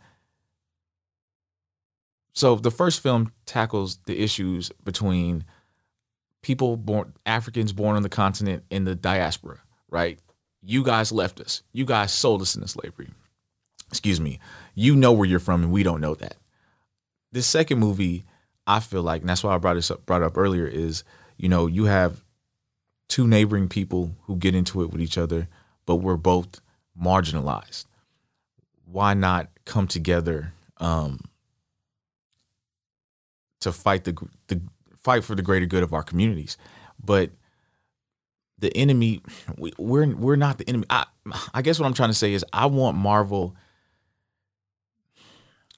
to go for it and and and and and have have Wakanda fight the U.S. You know, We- but you can't do that because let me ask you a question: How many Wakandans do you think died in the first Black Panther movie by other Wakandans? And then, Oh, yeah. and then in in Infinity War. Infinity War, they took the battle to Wakanda, where thousands more Wakandans died fighting a war that they had nothing to do with. They woke up that morning and didn't know what an Infinity Infinity Stone was. So then you have the overall like you know black communities suffering from uh, legislation of a person that they, they didn't vote for. You know, so that's problematic to me in and of itself. Um, but again, I feel like Marvel just doesn't have the depth to really tackle these issues because they can't. Because it's Disney. That's what irks me about it is that we we touch the surface level of some things, but we don't really want to dive into it. You know? I, I you know that's long been not specifically about the the race piece. I think in although I think it's it's relevant. Uh, my biggest criticism of Marvel in general with the MCU is they frequently comment on things but don't go any deeper than that. The- like Right. you know, I think about like um, Winter Soldier. We we we say, oh my gosh, Nazis infiltrated the highest levels of government. They kind of touch on it a little bit, but they don't really dive deep, right? Um, I mean, there's a lot of movies like that. Uh, the first Iron Man. You know, there are terrorists, terrorists, quote unquote, here harming other people in their country. But you know, I mean, what about what? What about what we do to them? You know, I mean, and I, and I understand that Tony, you know, stopped selling weapons of war and everything, but you know, you went you went to the city and, and killed all those terrorists, man. We'll, we'll pull up to the Pentagon next. You know, there there are other uh, enemies here at home, but you know, I, I digress. Yeah. No, I mean, I, I think it's valid criticism, though. Uh, I, I especially, I mean, I, I definitely echo the thoughts that the Marvel Cinematic Universe is only willing to go so deep on its criticism. It, it frequently comments on on things that that are happening in our culture that are being talked about in the zeitgeist without actually saying anything meaningful about it. I hate to be the person who feels like they can rewrite someone's story because Coogler and company are great writers. But uh, the the the lady who's in charge of the Thunderbolts with the purple Oh, the the Contessa. Contessa, Julia Louis Val. Dreyfus. I think a better social commentary would be that, you know, Wakanda and uh, Talokan reach some kind of agreement and become fa- friends, and she disrupts that. Like she sabotages that and turns them against each other because the CIA, FBI do have uh, a history of doing things like this. You know. Um, planting evidence and, and turning groups of people against each other. I mean, it's true. If you're going to shoehorn the government intervention, Give them something there- to do. Yeah. Give them something to do. give them Yeah. something to do. Well, and I, and I make would say make too- them the villain. what I would say too the the optics of you know Namor's request is hey we're totally cool we can all be chummy just go kill that one black teenager over there you know Exactly. like it's uh yeah the optics aren't great on that I, I agree since we're talking about the Thunderbolts let's just go ahead and talk about the state of the MCU guys and I know LaRon Chelsea basically every time we do an MCU conver- review we end up talking about this but uh, my biggest criticism of this movie, as you- you're talking about Thunderbolts, uh, th- this didn't need to be in the movie. The, the, the entire Ironheart didn't need to be in this movie. The Thunderbolts didn't need to be in this movie. Uh, Martin Freeman's Everett Ross does actually nothing in this movie. It doesn't in any way Yeah. forward the, the the story or the themes that are being um, addressed in our main story. You know, it'd be one thing if it's ah, it's like 15 minute, 10, even just 10 minutes. No, no, it's like 30 minutes of the movie. the entire Of this two hour and 41 minute movie, 30 Yes. minutes is dedicated to this. Yes. yeah. Yeah, I, I the thing is like I think th- it's not that I think any of these characters aren't interesting or that these plot. It's just it just feels like a, a huge distraction from the story we're telling. You know what I mean? Like it it, it can't help but feel shoehorned into this. And because I like the character of Ironheart quite a bit, I thought she was Oh, had, yeah. had a strong presence, and I I love I, I'll, I'll I probably won't watch the show, but you know, but I mean I I understand that they're they're teeing that up too. They're like trying to get this get the you know that ready you know for people to watch too, and they have to introduce her somewhere. So I just felt like, but it feels like that, and that's the problem. You know I mean? It feels like this is clearly to sell the show. This is clearly to advance the story because you had nowhere else to stitch this. So we're just gonna dump it into this already, you know, wonky, you know what I mean, storyline. We have so many things we're juggling here. And it just doesn't give it the breathing room that it needed. It really did a disservice, you know what I mean, to that character in this story because it feels like they came in, they had a huge presence, and then they're immediately just kind of there towards the second half seems very insignificant and not not necessary. So Well, it, I I can't articulate how my eyes rolled to the back of my head when they're like, "We gotta go find the scientist." I'm like, "Oh, okay, go find the scientist," and then I and then you, see exactly who it is. I'm like, "Oh no!" that, that was my reaction because I was like, "Oh, she's building a suit." Oh, yeah. So it just.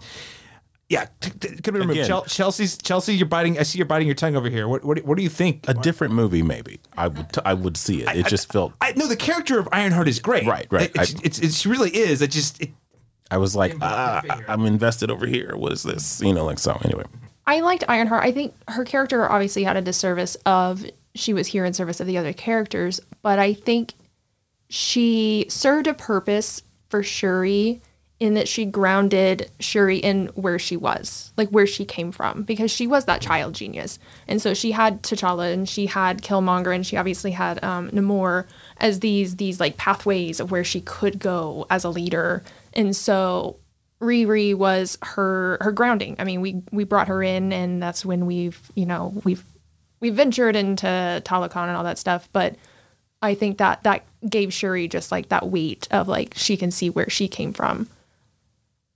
That is a really generous read of that. Uh, hadn't considered it. There is some common threads there for sure. that's why we do this, guys. Yeah, it, see, it, it makes me look at the positive side. Chelsea, you're, you're doing such a good job. Talk us up. Uh, Korey, what, what did you think about like the inclusion of Ironheart uh, and the Thunderbolts, for I, example? I agree with Chelsea 100%. I think that Shuri saw herself in Riri Williams and was like, I can't kill her, just give her over to some dude. We need to protect our girls. And, you know, in which that is a theme in and of itself because, um, you know, in Sudan a couple years ago, women were getting kidnapped left and right. Oh, in the hundreds, like when they were kidnapping like whole schools. Right, and then you, um, um, ten years ago with the Joseph Kony thing, where they were kidnapping girls too. I think there's there's some underlying context there of again, because remember that's what Killmonger said. You know, you just you just don't take care of your own people, and so I guess that it was a way of Shuri learning that lesson in a positive way of I don't want to make that same mistake, so I'm gonna take care of her because she's one of us.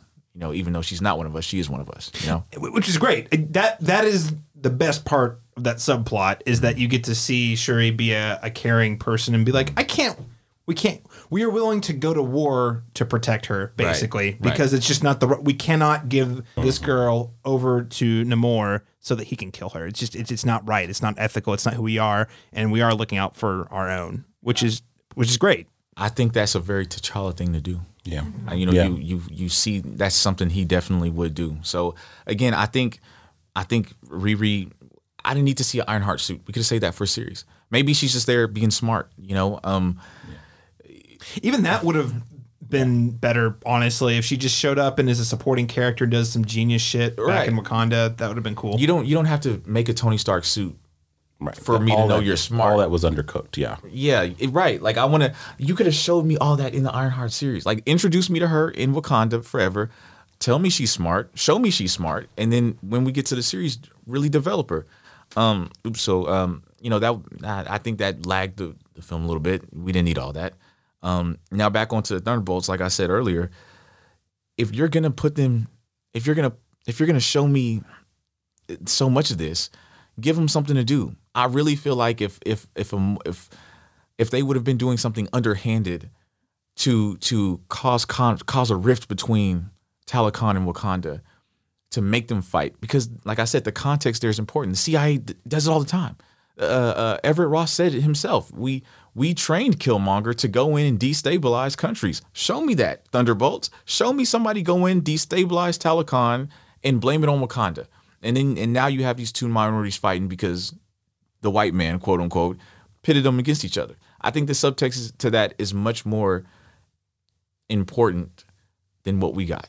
You don't want your sequel to feel like a filler. And the thing about it is, is there's so much in this story that we could have made a sequel out of that we didn't need. We didn't need so many filler moments. You know what I mean? And that's and that's the issue. It's like it's it's struggling to be that middling second second film while also there's really strong things in it that would have just you know that in the contained story that could have just kept it from being having those structural issues you know towards the second half for me but just a lack of fo- it, it makes it Focus, seem like yeah, it's it's, focus, le- yeah. it's less focused because you'll have like I said you have the beginning and the end and parts of the middle that are really focused on this mourning and this grieving and how do we move on how do we how do we face this great conflict without a leader which is really powerful but then on top of it you've got all this other stuff that you spend it's not just like oh one scene two scene no it's like a sizable chunk of the movie that you're over here following these people and there are things them. that deserve that breathing room Yes. to be developed better because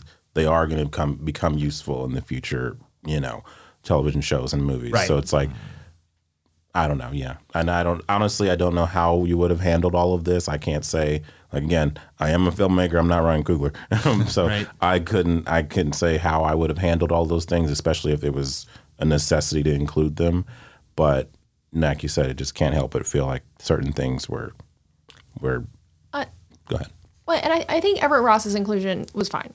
I mean, he's a character that we have associations with him with Black Panther, but we didn't need that. We didn't need to know that she was his ex-wife. Like, whatever. That's, that's uh, completely irrelevant information. Well, I, I would, I'm not mad that he's in the movie. I'm mad that he's in the movie and essentially does nothing. That's Right. the bigger problem for right me. and it's it's you know we had the we had the scene at the beginning with the un and it's if if, if the thunderbolts like you said like we've all said the thunderbolts didn't need to be there if everett was you know the guy that knew the information and he's you know fighting his own government because he is friends with them that would have been completely fine as that extra piece of information to tie us back into the the you know the, the colonization conversation of we're going to go in and I mean they literally said we're going to destabilize them in that room with Val. Mm-hmm. Like they said "We're- our goal is to destabilize. And then Val was like we want the vibranium because we just want to blow everybody up. But they never do anything. Like the, mm-hmm. like they're, they're it's like they're planning to be the bad guys, but they never do it. No, mm-hmm. and it's I, I think I think if Everett had had a little bit more, um,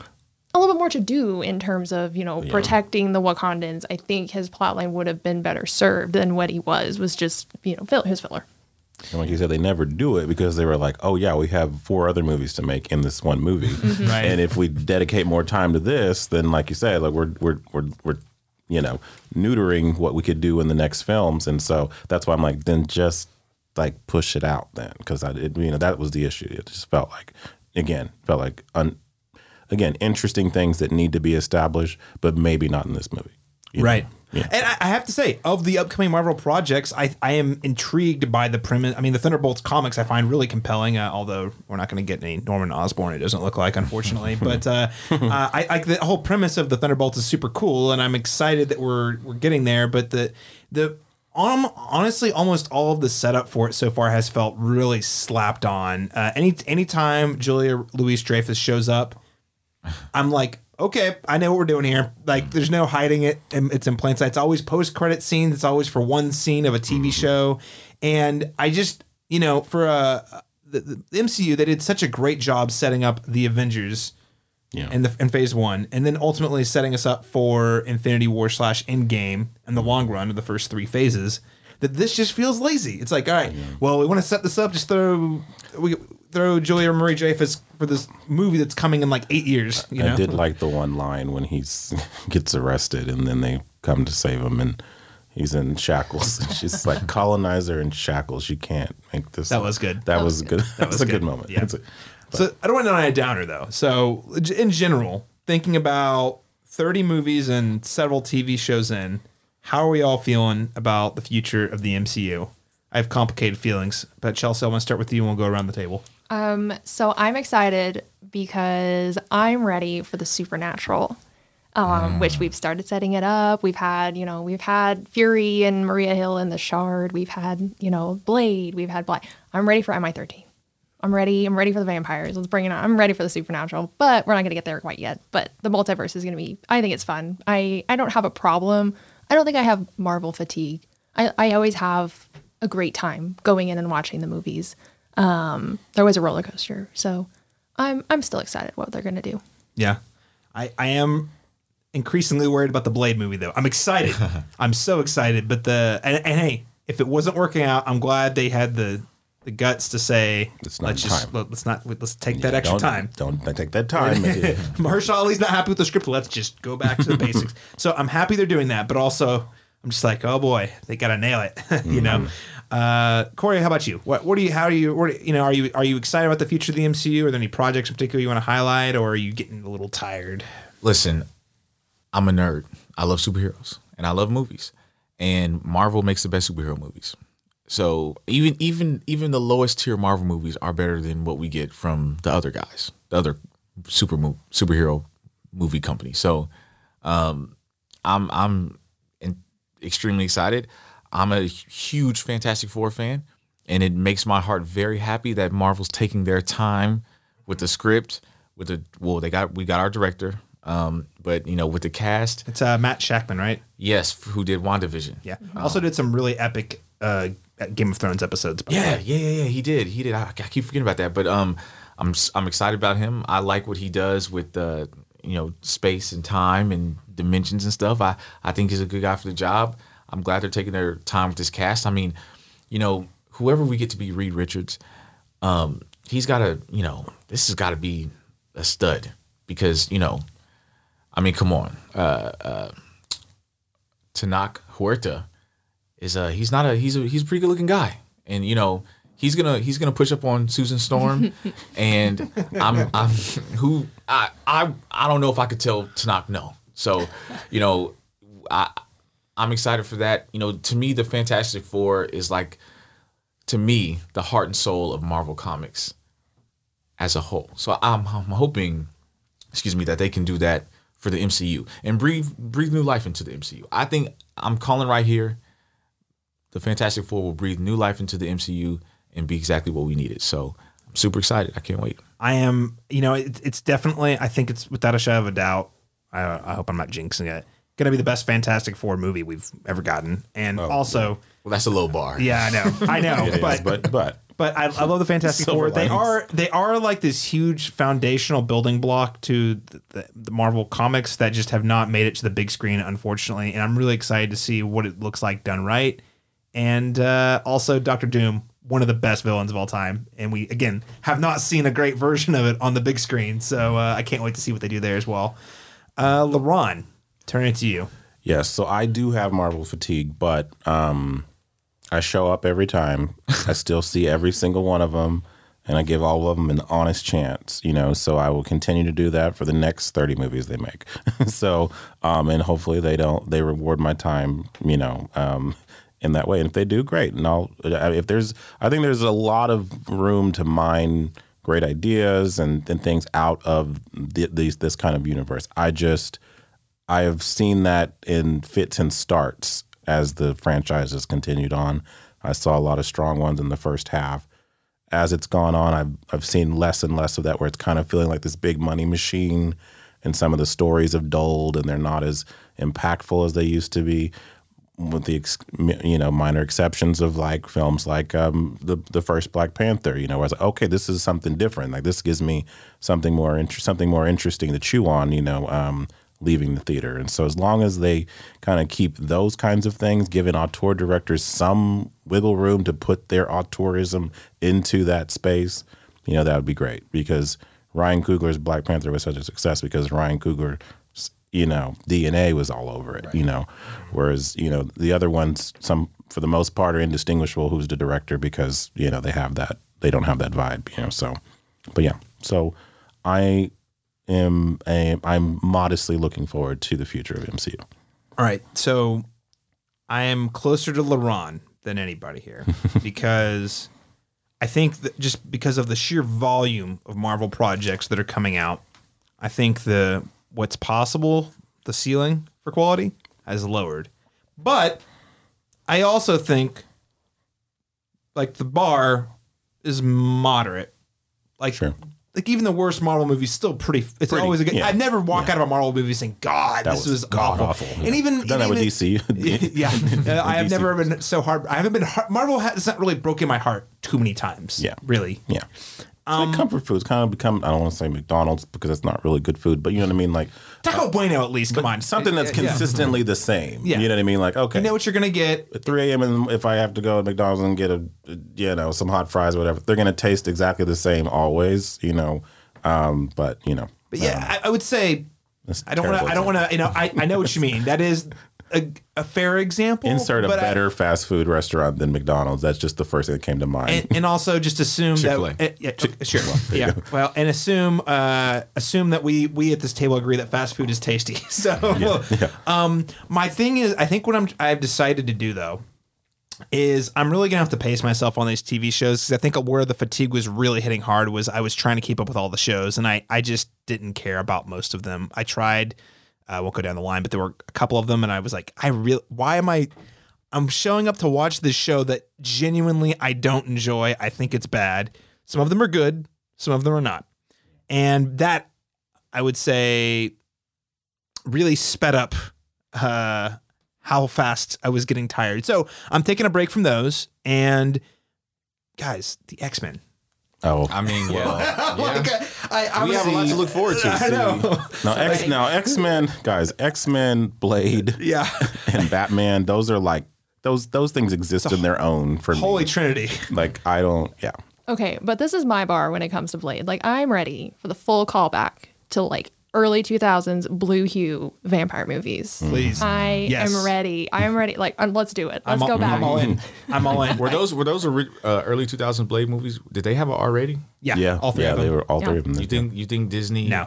No, that's my that's No. the thing that bothers. That's the thing that makes me nervous. I mean, I don't know though. Maybe if Mahershala pushes them enough and they're desperate enough, they could, they might go for it. I mean, Maybe Deadpool, Is Deadpool before Blade? Yes. Yes. And Yeah. it is R rated. it's true. The first one was right, And you also mentioned, them you were? know, uh, well, all, well, the first two are, but the new one, it's implied that it's going to be. I think Okay. Ryan uh, Reynolds said it would be an R-rated film. So, yeah, there's room there. I mean, there's certainly an audience uh, of millennials who will show up and pay lots of money for R-rated Marvel content. yeah. So, um, also speaking of Deadpool, I thought I was done with Deadpool, but then they They gave the little Hugh Jackman. Hugh Jackman. Wolverine's back. thing. I was like, dang it, they got me. I'm back. So yeah, it's one of those things to catch 22. I'm tired, but oh man, this thing sounds so cool and I have to see it and I can't wait. I'm gonna be there on the Thursday night screening the week it comes out. So that that's that's where I'm at. I I, I every time I think I'm out, they pull me back in and I'm always so excited and occasionally disappointed, but that's okay. Hey, can I um real quick? Yeah. Before we wrap, I just want to touch on something that we did not touch on that I wanted to in the beginning. Spoiler free. Namor creates a son for his people, and that scene was so beautiful to me. I mean, he it, he he really does have something to fight for, and and that's why we resonate with him and don't really hate him as much as we might have hated Killmonger, who shoots his girlfriend in the face. You know, and and and his son made Talokan among look- other things. But yes, yeah, his you know his son made Talokan look better. It you know the the whole purpose is it's dark, but Namor literally brings light to his people, mm. and and that was just so beautiful thematically and visually to me. And that is definitely worth noting. I wanted to just say that. So, I, I look forward to seeing how they use Namor in future movies because I, I think he's a really compelling character, and I think we did spend a lot of time, like you said earlier, we did spend a lot of time with him. But I think it's worth. I mean, I think in the long run, I think for me personally, it was worth it in the movie because he's one of the stronger parts of the film. But I think in the long run of the MCU, Yeah. like he's really going to be a Yeah, he's a character I would like to. Yeah, you, you're curious to see what else they do with him for sure. Yeah, yeah, absolutely. Yeah, Yeah. he's well drawn. Korey, thanks for bringing that back up about the light and dark. Man, see, poet, poetic. yeah, that's good stuff.